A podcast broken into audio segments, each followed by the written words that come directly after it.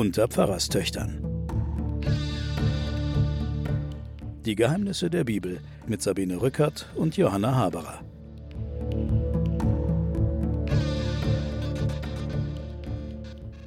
Willkommen zu den Pfarrerstöchtern und den Geheimnissen der Bibel.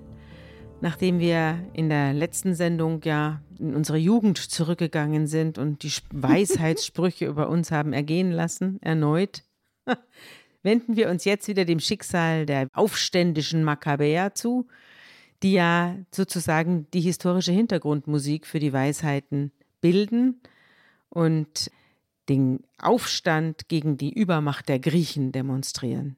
Die Griechen geistig überlegen, auch militärisch überlegen, überrollen gerade unser kleines Israel und die Israeliten, unsere Juden, wehren sich dagegen. Also hier in den Makkabäer-Geschichten wehren sie sich militärisch ja. und in der Weisheit wehren sie sich intellektuell. Ja, genau. ja. Und zwar sehr schön, wie ich mhm. finde. Ja. Ich erzähle jetzt die Geschichte des Sohnes des Matthias. Der heißt Judas, der hat ja dann später einen bösen Klang bekommen, dieser Name. Aber zuerst mal war ein gewisser Judas ein Held. Und er war der Sohn des Matthias und äh, hat die Aufständischen gegen die griechische Überlegenheit und gegenüber den Antiochus angeführt. Er wird hier beschrieben, als Kriegsheld zog er seinen Panzer an, legte seine Waffen um und führte Krieg. Sein Schwert war der Schutz seines Heeres. Er glich im Kampf einem Löwen, einem jungen Löwen, der sich brüllend auf die Beute stürzt. Er verfolgte die Sünder und spürte sie auf. Er vertilgte alle, die sein Volk verwirrten. Damit sind natürlich auch die internen Feinde gemeint, also seine Glaubensbrüder, die nicht streng genug bei der Sache sind, sondern gemeinsame Sache mit den Griechen machen wollen. Gegen ihn, gegen unseren Judas, sammelt sich jetzt der Statthalter der Provinz Samarien. Samarien ist wieder getrennt, es ist das Nordreich und aus diesem den Griechen gegenüber aufgeschlossenen Nordreich Juden sammelt der Apollonius, der Feldherr, jetzt sein Heer. Und er führt es gegen Israel, also gegen in den Süden, Richtung Jerusalem, und Judas greift ihn an, besiegt ihn und erschlägt ihn. Und danach macht sich der Befehlshaber über alle Truppen in Syrien und Palästina auf, also der griechische Befehlshaber. Er heißt Seron und auch er zieht gegen Judas und Judas stellt sich ihm entgegen mit ganz wenigen Männern, heißt es hier, an der Steige von Bet Horon. Und als die Männer das Heer sahen, das da auf sie zugerückt kam, da sagten sie zu Judas, wie sollen wir denn mit uns paar People eine solche Übermacht bekämpfen? Und außerdem haben wir noch nichts gegessen. Sagen sie auch, daran erkennt man, welchen Mangel sie leiden. Sie irren ja da durch die Gegend und haben keine feste Wohnstatt. Aber Judas antwortet jetzt etwas ganz Verrücktes und das hören wir uns jetzt an.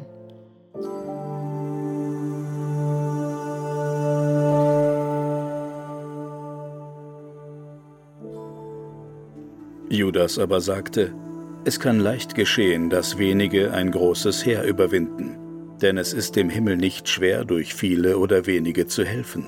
Denn der Sieg im Kampf kommt vom Himmel und wird nicht durch eine große Zahl errungen. Sie ziehen gegen uns voller Frevel und Bosheit und wollen uns, unsere Frauen und Kinder ermorden und berauben. Wir aber müssen uns wehren und für unser Leben und Gesetz kämpfen. Darum wird der Himmel sie vor unseren Augen vernichten. Ihr sollt sie nicht fürchten. Das ist ja diese David gegen Goliath Vision, die das Volk Israel ja immer hatte. Sie waren ja auch immer der David in ihrem ganzen Leben. Es hat es ja auch immer wieder gegeben, dass wenige, die um etwas Großes kämpfen, den vielen, die um nichts kämpfen, überlegen sind. Das, ja, darauf beruht ja auch die Hoffnung der Ukraine. Der Ukraine. Genau. Der Ukraine gegenüber ja. dem übermächtigen Russland. Assoziation auch. Lass noch mal genau in den Text hören. Du wirst hier wieder merken, im Mittelpunkt steht das Gesetz und von Jahwe, Jahwe oder Gott ist nicht die Rede, sondern tatsächlich merkst du dann schon, wie sie mit anderen Kulturen verschmolzen sind. Ja. Die persischen oder griechischen Begriffe, da ist es der Himmel, der was macht. Ja. Verstehst du? Da ist Ja. jetzt nicht mehr dieses Du, den die Psalmen Ja. anbieten, Ja.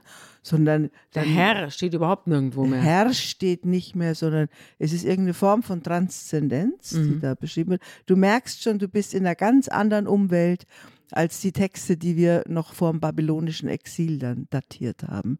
Also es, es löst sich alles auf und trotzdem gibt es sozusagen ein Nukleus des Widerstandes. Wir halten daran fest und das ist das Gesetz. Jedenfalls mit diesem Riesenheer wird es auch nichts. Also der Seron und sein Heer werden aufgerieben von den wenigen Juden und sie verfolgen sie bis hinunter ins Land der Philister, also bis an die Küste verfolgen sie sie. Hier steht noch, das Land der Philister gemeint ist das Küstengebiet am Mittelmeer. Das wissen wir ja auch schon. Philis Gazastreifen. Philister, ja, Philister war ja auch der Goliath. Die Philister gaben dem Namen Palästina ihren Namen. Palästina Philister. Und äh, alle begannen sich jetzt vor Judas zu fürchten und auch der König selbst verfiel in Schrecken, wenn er diesen Namen hörte.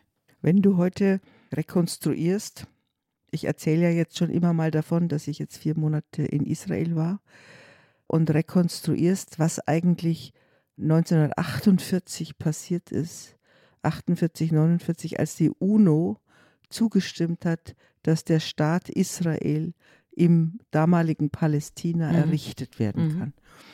Gibt es ganz, ganz bewegende Stellen, auch bei Amos Oz, wie er beschreibt, wie die, wie die Menschen Radio hören nachts um drei. Da ist es irgendwie in den USA, ist es da abends um sieben oder so.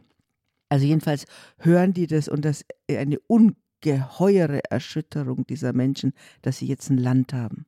Dieser Verlorenen und Geflohenen und, und die Palästinenser haben diesem Plan der Zwei-Staaten-Regelung nicht zugestimmt. Die Israelis stimmten zu, hätten auch allerdings Land abgeben müssen, Ja. hätten sie gemacht, Ja, stimmten zu. ja. Und am nächsten Tag wurden sie überfallen von sechs Angreifern der arabischen Länder um sie herum. Das ist so eine Situation auch der ganz wenige, die wissen, worum sie kämpfen. Mhm. Und ganz viele, Mhm. das wird auch in einem Buch, das ich jetzt mir gerade bestellt habe, beschrieben, wie wenig motiviert diese arabischen Staaten gekämpft haben und wie unglaublich motiviert die Israelis bis zum letzten jungen Mann ihre Grenzen verteidigt haben und dann noch dazu gewonnen haben. Ja.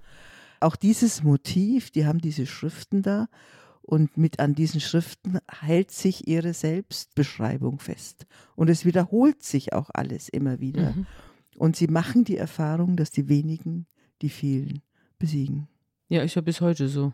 Und es ist äh, bitter, dass die Palästinenser damals diesen Kairos haben vorüberziehen lassen, denn er ist nicht wiedergekommen.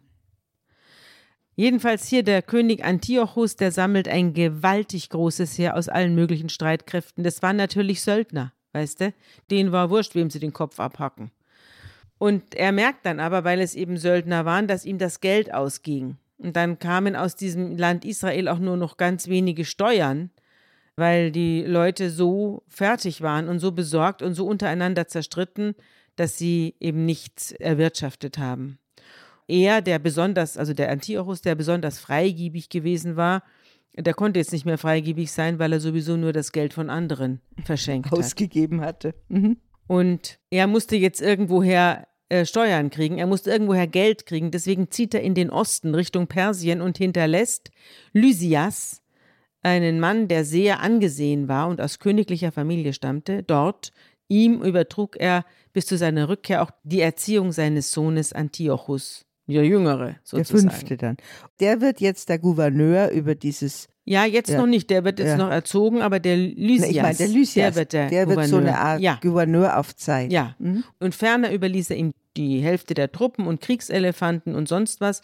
Und er soll alle möglichen Maßnahmen gegen Judäa und Jerusalem unternehmen und soll versuchen, Jerusalem zu vernichten und alle, die noch übrig sind und das Übliche halt, nicht? Und soll Menschen aus fremden Ländern da ansiedeln in deren Gebiet. Das alles spielt um das Jahr 165 vor Christus. Der Lysias wiederum wählt einen Ptolemäus, außerdem einen Nikanor und einen Gorgias. tapfere Männer und die schickt er gegen die Israeliten los. Da siehst du schon, wie international diese Truppe Ja. ist. Das eine sind griechische Namen, das andere sind ägyptische Namen. Also das heißt, du hast so Wagner-Truppen aus den verschiedensten, Ja, auf den verschiedensten Gebieten. Ja. 40.000 Mann und 7.000 Reiter. Und die verwüsteten Judäa und brachen da ein und zogen bis Emmaus und schlugen dort in der Ebene ihr Lager auf. Und in ihrem Kielwasser schwammen schon die Sklavenhändler. Die kamen mit Gold und Silbern und Fußfesseln, weil sie schon die Israeliten als Sklaven aufzukaufen gedachten von diesen Truppen. Der Judas und seine Brüder sahen, wie das Unheil drohte da sagten sie zueinander, wir wollen die Trümmer unseres Volkes wieder aufbauen und für unser Volk und das Heiligtum kämpfen. Und sie kommen zusammen, um sich zum Kampf zu rüsten und beten, machen vorher einen großen Bittgottesdienst. Also ist doch wieder Jahwe, ja, es wird also doch Hier um, kommt er, ja. hier kommen sie jetzt zusammen und machen einen großen Bittgottesdienst. Jerusalem war menschenleer wie eine Wüste. Von den Kindern der Stadt ging keines ein noch aus. Die heilige Stätte war entweiht. Ausländer hausten auf der Burg. Und die Freude war aus Jakob verschwunden, also aus Israel verschwunden. Und deswegen versammeln sie sich und gingen nach Mitzbah. Mitzbah ist etwa zwölf Kilometer nördlich von Jerusalem. Und jetzt passiert etwas Tolles. Dort fasten sie und ziehen Bußkleider an und tun Staub auf ihren Kopf und breiten die Gesetzesrolle aus, um eine Erscheinung zu erhalten, so wie die fremden Völker ihre Götterbilder befragen. Also sie wollen einen Orakelspruch, sie Aber- wollen ein Zeichen. Aber von ihrem Gesetz, von ihrer Rolle wollen Mhm. sie es. Also sie wollen nicht, die bauen kein Götterbild an, sondern stattdessen setzen sie, Mhm. Gott wohnt in ihnen durch dieses Gesetz. ja, das war doch auch in der, ich meine, in der Bei, bei der in unserer. Truhe, da war doch auch das Gesetz genau. drin. Ja, aber das ist hier, ist natürlich das ganze, das ganze Levitikus und Speisegesetze Ja. und alles ist da Ja. dabei. Hm? Und dann brachten sie priesterliche Gewänder und Erstlingsfrüchte und den Zehnten herbei und machen einen großen Gottesdienst. Und danach setzt Judas die Heerführer ein, jeweils über 1000, 150 und 10. Und alle, die kurz zuvor ein Haus gebaut, eine Frau geheiratet oder Weinberge angelegt hatten oder einfach nur Angst hatten, ließ er nach Hause zurückkehren, so wie das Gesetz es vorschreibt. Wie schön. Und da steht in meinen Fußnoten, Judas weiß um die Übermacht der Feinde und gerade deshalb verringert er das eigene Heer. Er hält sich an die Vorschriften und Gesetze, vergleiche Deuteronomium Kapitel 20, und stellt so die Bedingungen her, unter denen das Israel der Frühzeit seine heiligen Kriege gewonnen hat. Israel kämpft also nicht nur um die eigene Freiheit, sondern um die Ehre Gottes. Also er sagt der katholische das Kommentar Sagt jetzt hier jetzt. mein Kommentar. Ja, aber tatsächlich ist, was richtig ist, auf jeden Fall ist, dass die, das haben wir schon mal das letzte Mal gesagt, dass die Erinnerung an diese Landnahmekriege Ja. und die ganze Literatur daran anschließt und Ja. es halt auf moderne Weise tut, also für damalige Zeiten dann moderne Weise mit diesen kleinen Abwandlungen, Mhm. die wir ja immer wieder feststellen. Und sie sagen zueinander, wir wollen lieber im Kampf fallen, als zusehen, wie Unglück über unser Volk und über das Heiligtum kommt. Und der Gorgias, der nimmt eine Abteilung von 5000 Mann und 1000 ausgesuchten Reitern und bricht auf. Und jetzt gibt es eine ganz lange Schlachtenreihe. Ich werde es jetzt etwas verkürzen. Er erreicht noch in der Nacht das Lager der Juden und findet dort aber niemanden vor. Denn die Juden haben ihr Lager verlassen und sind Richtung Lager des Gorgias gezogen. Okay, die sind die im Uhrzeigersinn verlaufen Sozusagen, die sozusagen nur ja. mit dem Unterschied, dass die Juden wussten, dass Gorgias kommt und Gorgias wusste nicht, dass die Juden ihm ein leeres Lager hinterlassen. Er sucht sie dann in den Bergen und denkt, ach, die sind abgehauen. Die, abgehauen, haben von uns ja. gehört. Aber so war es nicht, sondern Judas und seine Makkabäer sind gegen das Lager des Gorgias gezogen und haben äh, da festgestellt, dass eine Reiterei drumrum war und lauter ausgebildete Soldaten dieses Lager bewacht haben. Und Judas spricht zu seinen Leuten, habt keine Angst vor der Übermacht und fürchtet euch nicht vor der Kampfkraft. Denkt an unsere Väter am Roten Meer, als sie vom Pharao verfolgt wurden. Und als die fremden Soldaten aufblicken, da sehen sie die Juden heranstürmen. Und da kommen sie aus ihrem Lager heraus, um zu kämpfen. Die Männer des Judas aber bliesen in ihre Widderhörner, die beiden Heere stießen aufeinander und die fremden Völker wurden vernichtend geschlagen. Jetzt bist du, äh, du bist Jetzt bin ich jetzt wieder bei, bei der Propaganda. Ja, und du bist auch bei Jericho. Also du, es wird ja alles gemischt, die, die Widderhörner von Jericho. Und natürlich sind die bei, im Roten Meer sind ja davon gelaufen. Ja, eben. Das Also, wird hier auch äh, ganz, wird hier unter den Tisch gekehrt. Es wird alles sozusagen nationalpolitisch ausgelegt. Mhm. Der Gott kämpft auf der Seite der Makkabäer. Genau. Und als der Gorgias mit seinen Truppen zurückkommt in sein Lager, sieht er schon von ferne, dass das brennt. Denn die Juden hatten das Lager angezündet und weithin war der Rauch sichtbar. Vorher haben sie aber das Lager noch geplündert und nahmen viel Gold, Silber, violette und rote Purpurstreife und andere Schätze mit. Die Philister, die sich aus dem Lager hatten retten können, also aus diesem Brennenden, rannten jetzt zum Statthalter Lysias und meldeten ihm, was da los war. Steht da Philister? Ja, Philister. da steht Philister. Es sind ja eigentlich sind's ja die Griechen. Ja, die aber haben ja überall Söldner sie hergezogen. haben die Söldner und außerdem ist Philister sowieso immer das Synonym für den Erzfeind. Ja. Und auf diese Nachricht hin war er sehr bestürzt und in großer Sorge, denn der Feldzug gegen Israel verlief gar nicht so, wie er es gewollt hatte. Es erinnert dann auch an Putin. Ne? Darum warb er im nächsten Jahr 60.000 Söldner an, ausgesuchte Männer und dazu 5.000 Reiter, um wieder gegen die Juden zu Felde zu ziehen. Und es beginnt ein neuer Kampf und wieder eine große Rede des Judas und die Heere stießen aufeinander und es fallen 5000 Soldaten des Lysias. Er zieht sich zurück und kehrt zurück nach Antiochia und wirbt dort wieder Söldner an, eine noch größere Macht, um wieder gegen Judäa und den Judas zu ziehen. Die aber, während der andere sich da um neue Männer bemüht, die er verheizen kann, ziehen äh, hinauf auf den Berg Zion und reinigen den Tempel.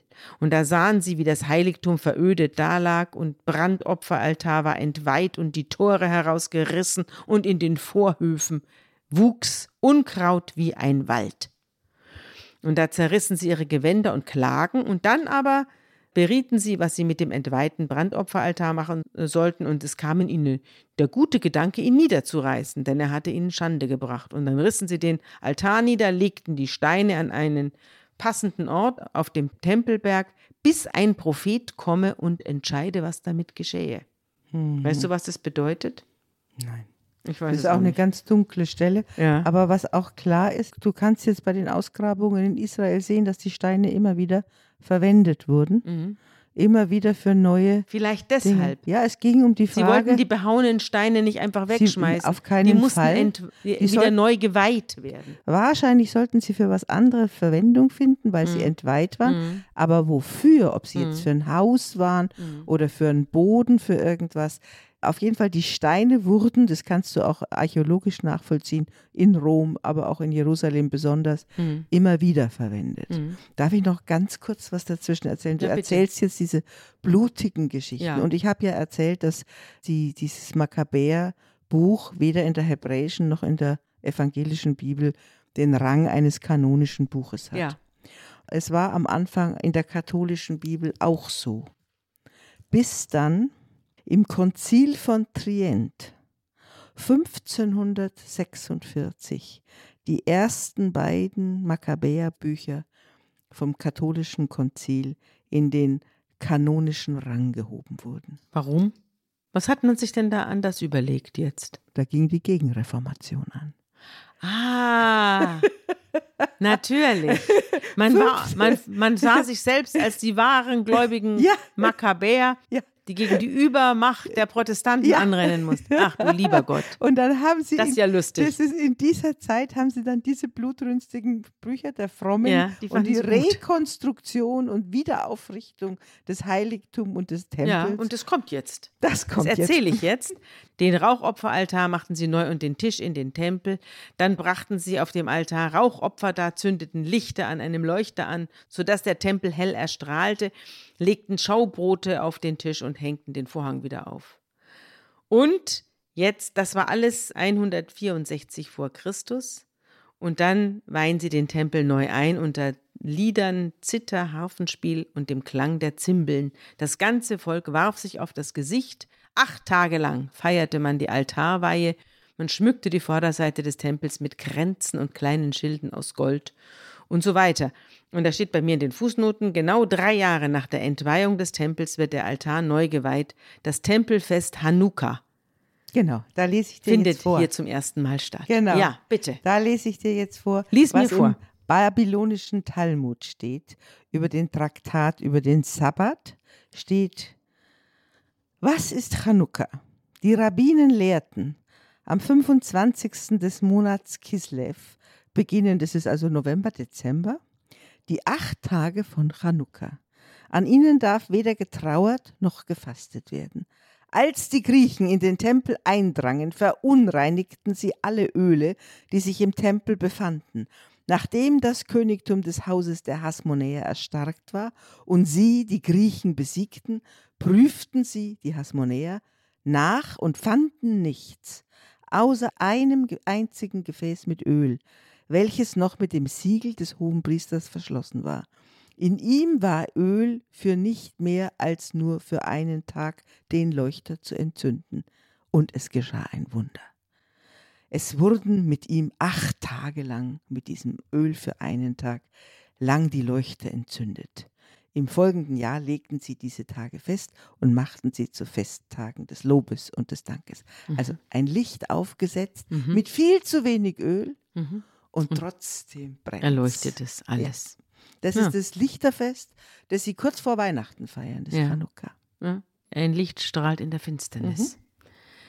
Ja, und während sie den Tempel neu einweihen, gibt es Ärger. Nach der Rückkehr aus dem Exil 538 vor Christus hatten die Juden nur das Gebiet um Jerusalem geschlossen besiedelt. Überall in den Gebieten, die früher Israel gehört hatten, lebten Juden in der Diaspora. Deswegen ist jetzt wichtig, das vorauszuschicken, denn jetzt erheben sich die Völker ringsum und werden wütend, dass der Tempel wieder in Funktion ist und sie beschlossen, alle aus dem Stamm Jakobs, die unter ihnen wohnten, auszurotten und begannen, im Volk Tod und Verderben zu verbreiten. Es folgt also ein zweites Pogrom. Da griffen Judas die Nachkommen des Esau an. Also das- Edomiter. ja. Die in jenem Teil Idumäas wohnten, der Akrabatinnen heißt. Eine Gegend im Nordosten des Negev steht hier. Und jetzt geht ein endloser Krieg los. Du hast wieder Jerusalem in der ja, Mitte. in der Mitte. Und von allen Äh, Seiten. Nach allen Seiten müssen sie sich verteidigen gegen Mhm. die Beoniter und die Ammoniter, die aus Amman kommen und deren Anführer Timotheus heißt und so weiter. Ich will das jetzt überspringen. Syrien heute. Ja, es ist ein Ja. Mhm. endloses, kommen wir endlos in Verzug hier. Ein riesiger Kampf und ein ständiges Kämpfen und ein endloses Hauen und Stechen. Und dann wird auch noch erzählt, wie es den Brüdern des Judas ergeht, dem Simeon und dem Jonathan. Die ziehen nämlich in Richtung Ägypten hinunter und auch da erleben sie allerhand Scharmützel. Scharmützel und Kämpfen und, und so weiter. Damit ist jetzt wirklich, also es ist einfach auch ein bisschen langweilig jetzt für jemanden, der jetzt nicht super interessant findet, wie es damals vor 2000 Jahren oder 2200 Jahren im Nahen Osten aussah. Auch unser Freund Judas, der ist jetzt nicht zimperlich. Wenn Leute sich da irgendwo in ein Heiligtum flüchten, dann verbrennt er auch die Stadt und verbrennt das Heiligtum und mit allen, die drin waren. Es gibt also mehrere Leute, die sich jetzt gegen ihn erheben. Es gibt die Abgesandten des Königs Antiochus und des Lysias. Es gibt dann auch noch verschiedene aus der Gegend, die sich gegen ihn erheben. Also es ist ein Vielfrontenkrieg, ein, ein unglaubliches Gewimmel in dieser Region. Und natürlich auch die Kritiker dieses hasmonäischen, makkabäischen ja, Königshauses, das sich gerade etabliert. Ja. Ja. Die etablieren sich ja sowohl als weltliche Herrscher als auch als Hohepriester. Ja, Und da gibt es natürlich Widerspruch, weil erstens die nicht zimperlich vorgehen und zweitens natürlich die Macht dann auch behalten wollen. Du siehst ja schon, es ist ja schon in eine generationelle Folge getreten. ja. Und das heißt also, wir kümmern uns nicht mehr um die Davidstraditionen oder wie auch immer, sondern wir nehmen das in unsere Hand und wir machen unser eigenes Königsgeschlecht auf. Auch der König Antiochus wird erzählt, der inzwischen die östlichen Provinzen unsicher macht, weil er ja irgendwie Geld braucht. Auch der scheitert und marschiert auf verschiedene Städte zu und versucht die zu erobern und zu plündern, aber ohne Erfolg.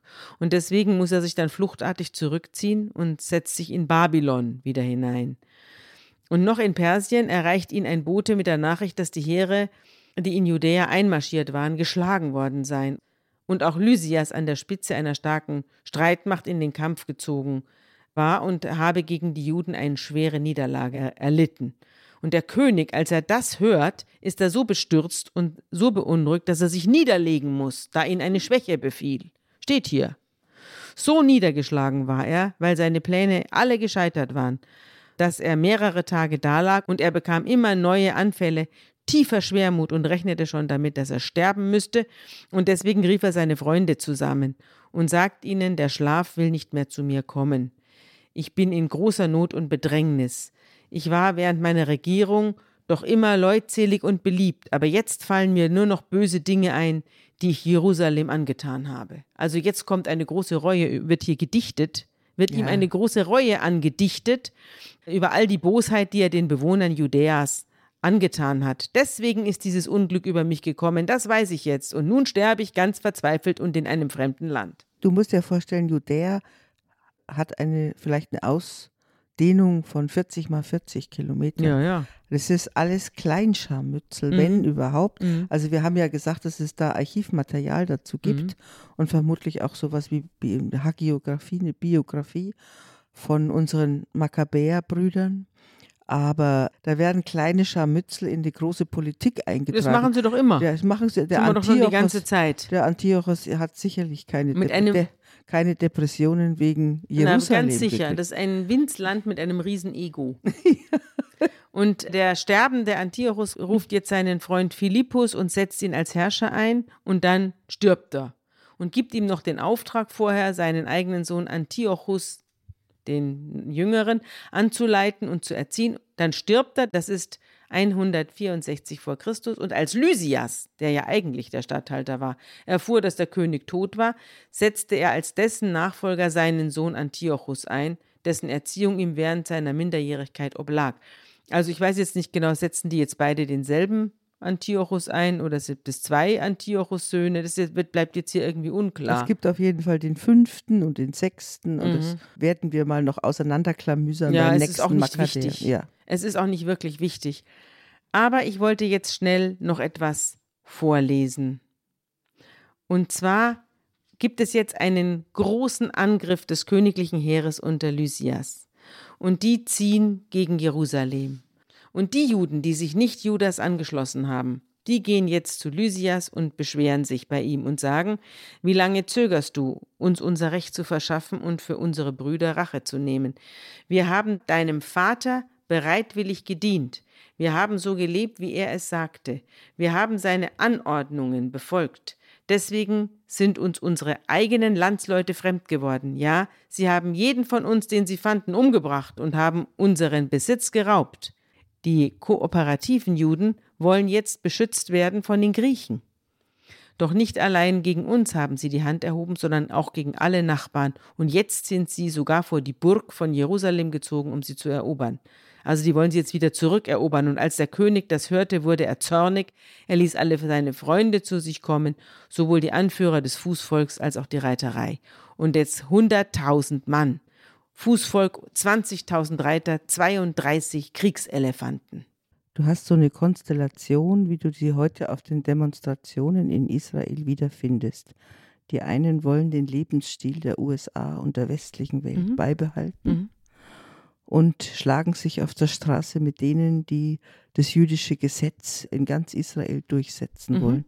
Und das Griechenland ist heute die USA. Diese Linien, an denen gekämpft wird, die sind heute noch erkennbar. Mhm. Jetzt hör zu. Jetzt gibt es noch was anderes, was du wiedererkennen wirst. Mhm. Es werden also Belagerungsmaschinen erfunden und die machten einen Ausfall und verbrannten sie und schlugen sich tapfer. Da zog Judas von der Burg in Jerusalem ab und schlug dem königlichen Heer gegenüber bei Beth Zacharia sein Lager auf. Am nächsten Morgen ließ der König das Heer in aller Frühe aufbrechen und in einem Eilmarsch nach Beth Zacharia marschieren. Die Truppen schwärmten aus und man stieß in die Trompeten. Und jetzt pass auf. Den Elefanten hielt man den Saft von Trauben und Maulbeeren vor, um sie zum Kampf zu reizen. Danach verteilte man die Tiere auf die einzelnen Abteilungen. Zu jedem Elefanten stellten sie tausend Mann. Diese hatten Kettenpanzer an und auf dem Kopf bronzene Helme.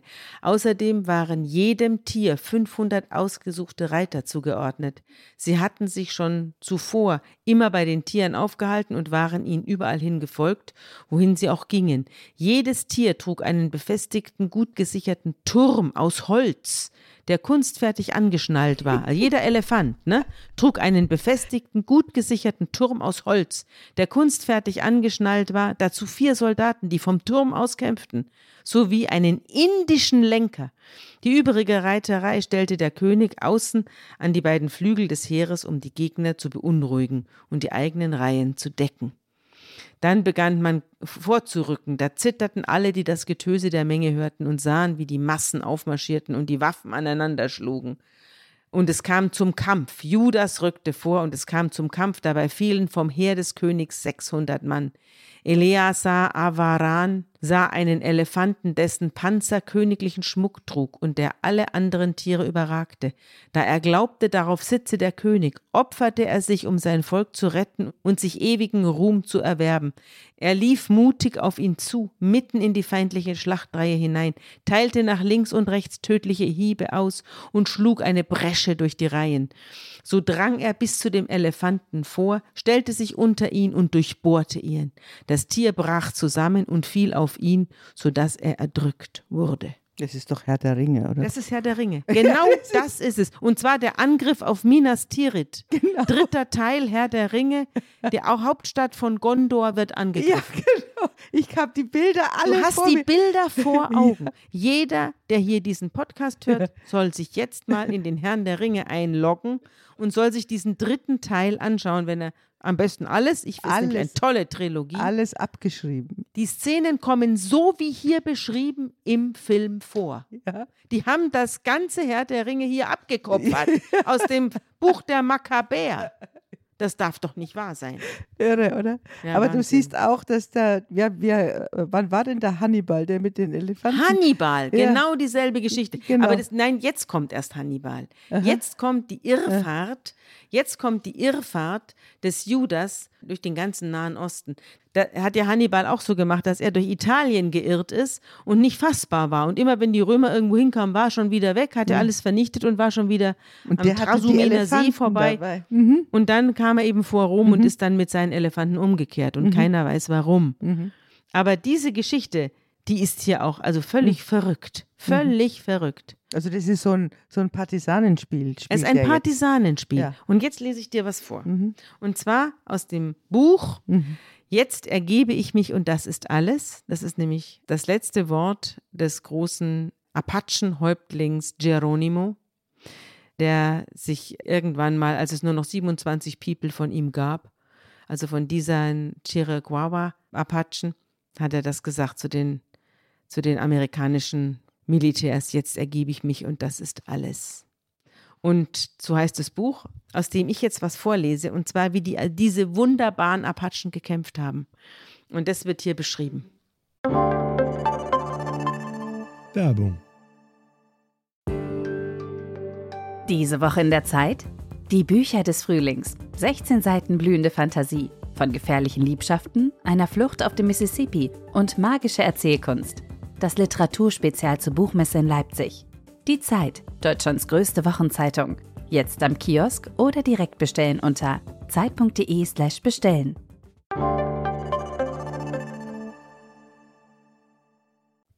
Hier geht es um einen Apachenkrieger, der Nana heißt. Im Juni 1881 ritt Nana mit 15 Kriegern aus den Bergen herab, wild entschlossen, alles zu verwüsten, was ihm in die Quere kam. Mit Was ist was für ein 50. Anfang, ne? Innerhalb von zwei Monaten, in denen er von der mexikanischen und amerikanischen Armee verfolgt, aber nie gefasst wurde, legte Nana 5000 Kilometer zurück und verübte mit unvorstellbarer Geschwindigkeit einen Überfall nach dem anderen. Manchmal plünderte er zwei weit auseinanderliegende Dörfer an einem einzigen Tag.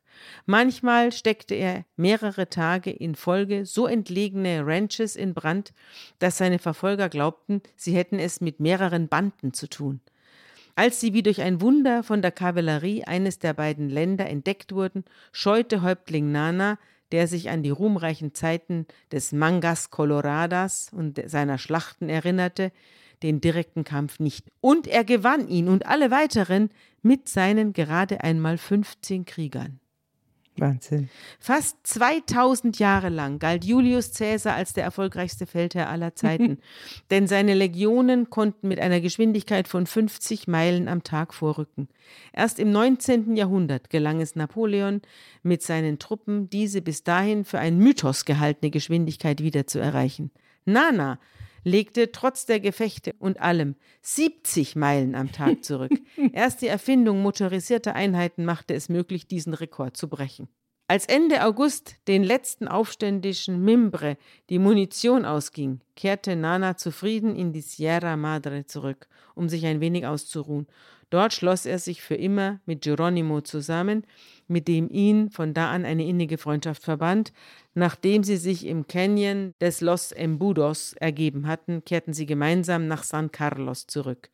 Über die mexikanischen Verluste während der zwei verrückten Monate von Nanas Überfällen liegen keine Zahlen vor. Doch die vierte und fünfte Kavallerie der Vereinigten Staaten verzeichneten in dieser Zeit 39 Tote, dazu eine nicht erfasste, aber sehr hohe Zahl ermordeter Zivilisten beiderseits der Grenze. Nana hingegen verlor in den beiden Monaten seines Rachefeldzugs nicht einen einzigen Krieger. Wahnsinn. Wahnsinn, oder? Ja. Das ist wieder die Frage mit der Motivation. Ja, was für eine Wut muss den gepackt haben. Ich will jetzt die weiteren Kämpfe, in die der Lysias und der, äh, und der Judas einander verstricken, nicht ausbreiten, sonst werden Fallen gestellt. Es gibt einen weiteren Feldherrn Bakrides, der losgeschickt wird und der mit hinterlistigen Worten äh, Judas in eine Falle locken soll. Mhm. Ein weiterer Priester kommt herauf, ein falscher Priester wird hier natürlich gesagt, der sich inzwischen als Priester, Alkimus heißt er, der sich als Priester in Israel und auf, in Jerusalem niederlassen will. Also es geht tatsächlich um zwei Jobs. Es, ja. es, geht, um, es ja. geht um alles Mögliche. Es geht mhm. vor allem um einen riesen Chaos in mhm. dieser Gegend, wo ja. jeder gegen jeden kämpft. Und Alkimus kämpft um das hohe Priesteramt. Alle Unruhestifter im Volk sammelten sich um ihn und rissen die Macht über Judäa an sich und stürzten Israel ins tiefste Unglück. Und Judas sieht es wiederum, da bricht er auf und übt Vergeltung. Über allem schweben dann die ständig angreifenden Griechen. Wir können uns da jetzt rein vertiefen, ich mal will aber nicht. Ich habe mich da rein vertieft, ich weiß aber nicht, wie ich das jetzt hier gewinnbringend unserem Publikum ja, wir haben ja schon soll. die ganzen Richterbücher erzählt, die Samuel-Bücher. Ja, so geht es jetzt hier es weiter. Ist, es so hier die Schlachten und ich glaube, was man tatsächlich sagen kann, es ist so undurchschaubar, weil tatsächlich verschiedenste Gruppen beschrieben werden, innere jüdische und außerjüdische und jeder gegen jeden. Ich glaube, das ist, wenn du das so beschreibst, dann hast du da vollkommen. Ja, dann so ist es ausreichend beschrieben. Was vielleicht noch interessant ist, ist, dass der Judas jetzt etwas macht, 161 vor Christus, was wirklich irre ist. Er schickt nämlich Abgesandte nach Rom. Das ist irre. Ja. Nach Rom. Und von den Römern heißt es hier ganz löblich, Sie sind in der Tat kriegstüchtige Männer. Man berichtete dem Judas auch von ihren Feldzügen und von ihren kühnen Unternehmungen gegen die Gallier, die sie unterworfen und tributpflichtig gemacht haben, ebenso von ihren Wundertaten in Spanien. Und so weiter. Jetzt kommt also die römische Geschichte. Und als Antiochus, der Großkönig von Asien, mit 120 Elefanten, Reiterei und Streitwagen und einem gewaltigen Heer gegen die Römer zum Kampf auszog, wurde er vernichtend geschlagen. Und zu diesen Römern schickt er jetzt Leute. Und zwar mit der Bitte um ein Freundschafts- und Waffenbündnis. Und von den Römern heißt es, wem sie aber zur Herrschaft verfolgen wollen, der wird König. Ebenso setzen sie ab, wen sie wollen. Auf diese Weise ist, ist, sind die Römer sehr groß geworden. Bei all dem setzt sich keiner von ihnen eine Krone auf oder legt sich den Purpur um, um damit zu prunken. Vielmehr haben sie eine Ratsversammlung, den Senat, geschaffen. Und jeden Tag halten 320 Ratsherren darüber Rat, wie das Volk gut zu regieren sei. Also jetzt wird die Demokratie hier gelobt.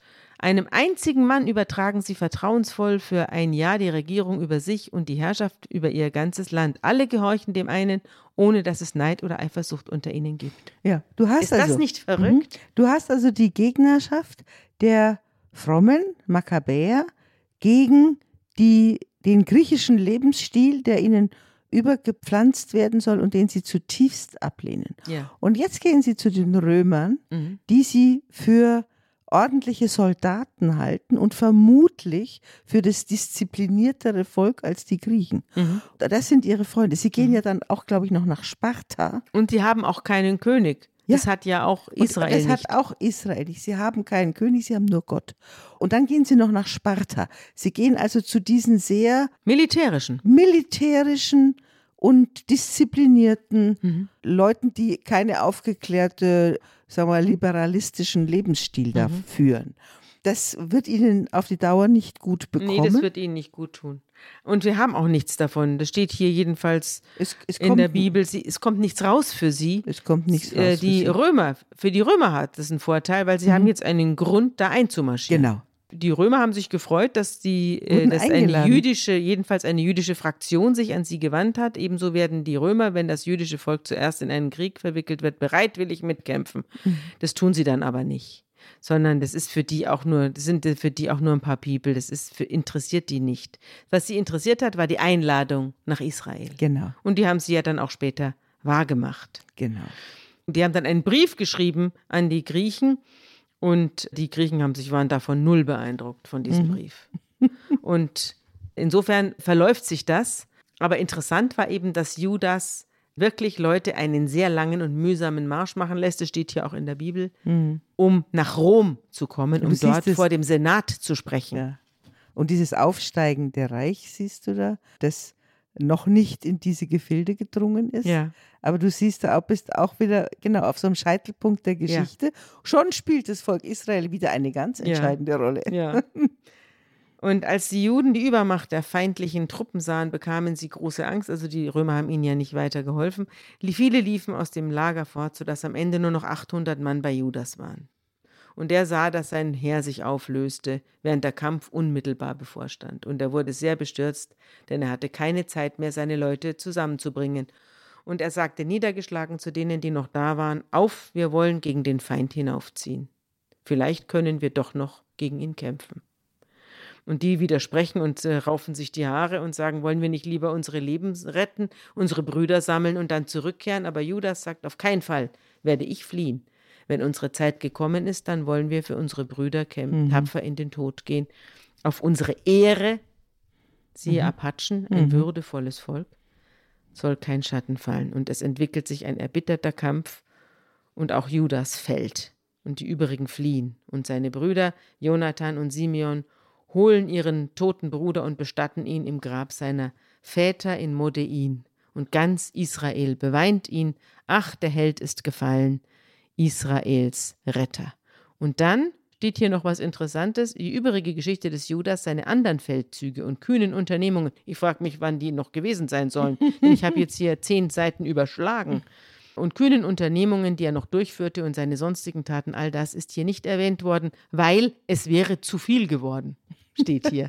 es wäre zu viel geworden. Ja, da muss es eine Biografie gegeben haben, wie gesagt, oder eine Heiligsprechung von dem und Chronisten, die herrlich über den geschrieben haben. Und das ist hier verwendet worden. Ich will hier noch ein, weil wir gerade bei unserem tapferen Volk sind, noch einen letzten eine Parallele zu den Apachen ziehen, zu den Chiricahua Apachen, über die es heißt, nach Manga Coloradas, also Manga Coloradas war ein großer Führer der Apachen. Nach dessen Ermordung wurden die Apachen zu vollendeten Guerillakämpfern. Von morgens bis abends perfektionierten sie die Fähigkeit, in kleinen Gruppen anzugreifen und dann geschickt zu entkommen. Nie fielen sie über einen Feind her, der sie in einer offenen Schlacht hätte besiegen können, und nach einem Angriff konnte keiner sie jemals aufspüren. Die Geschwindigkeit, mit der sie ein Gebirge durchschritten, war geradezu atemberaubend, und ihre Ausdauer beim Laufen wurde höchstens von den Tarahumara übertroffen. Ihre größte Stärke bestand allerdings darin, die eigenen Spuren zu verwischen, sich zu tarnen und mit ihrer Umgebung eins zu werden. Mhm. Geronimos berühmte 24-tägige Flucht zeugt von der beispiellosen Fähigkeit, eine Gruppe von Menschen durch die Wüste zu führen, vor allem aber von dem einzigartigen Geschick, sich zu verstecken, falsche Fährten zu legen, sich flach auf den Boden zu pressen, während sich nur Zentimeter entfernt die Pferdehufe des Feindes in die Erde bohren. Egal ob Krieger, Jugendlicher, Kind oder Großmutter, ein Apache war eine regelrechte Kriegsmaschine. Nicht alle kämpften, doch alle wussten, wie sie sich zu verhalten hatten, damit die Krieger ihre Arbeit machen konnten. Kinder weinten nicht. Großmütter hielten stundenlang still, während sie, selbst einem Stein zu verwechseln ähnlich, hinter einem Felsen kauerten. Die Apachen waren, wie heute Fußballer sind. Sie entwickeln die erstaunlichsten Fähigkeiten, weil alles, was sie seit ihrem siebten oder achten Lebensjahr tun, auf eine einzige Sache fokussiert ist. Das Überleben. Das Überleben. Das ist ja beim Fußballer nicht so oder nicht vielleicht so. in gewisser Weise doch, ja. aber hier buchstäblich.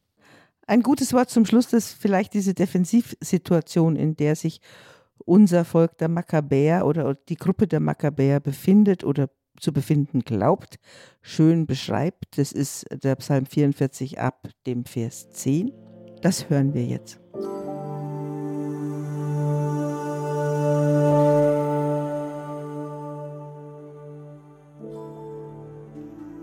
Doch nun verstößt du uns und lässt uns zu Schanden werden und ziehst nicht aus mit unserem Heer.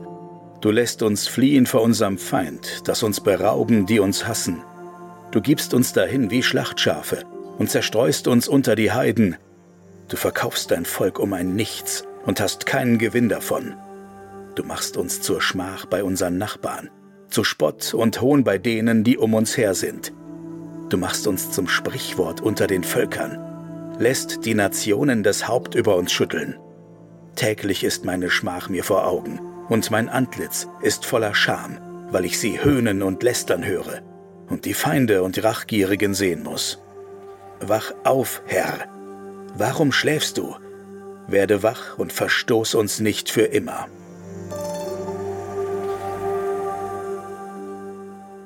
Mit diesem Anruf, mit diesem Trompetenstoß in Richtung des schlafenden Gottes wollen wir uns jetzt verabschieden. Ja. Und wir hören uns wieder in 14 Tagen. Ich freue mich schon drauf. Bis dahin. Bis dann Tschüss. und ich hoffe, liebe Hörerinnen und Hörer, von Ihnen fehlt keiner.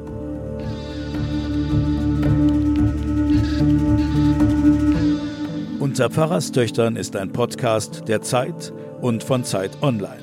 Produziert von Pool Artists.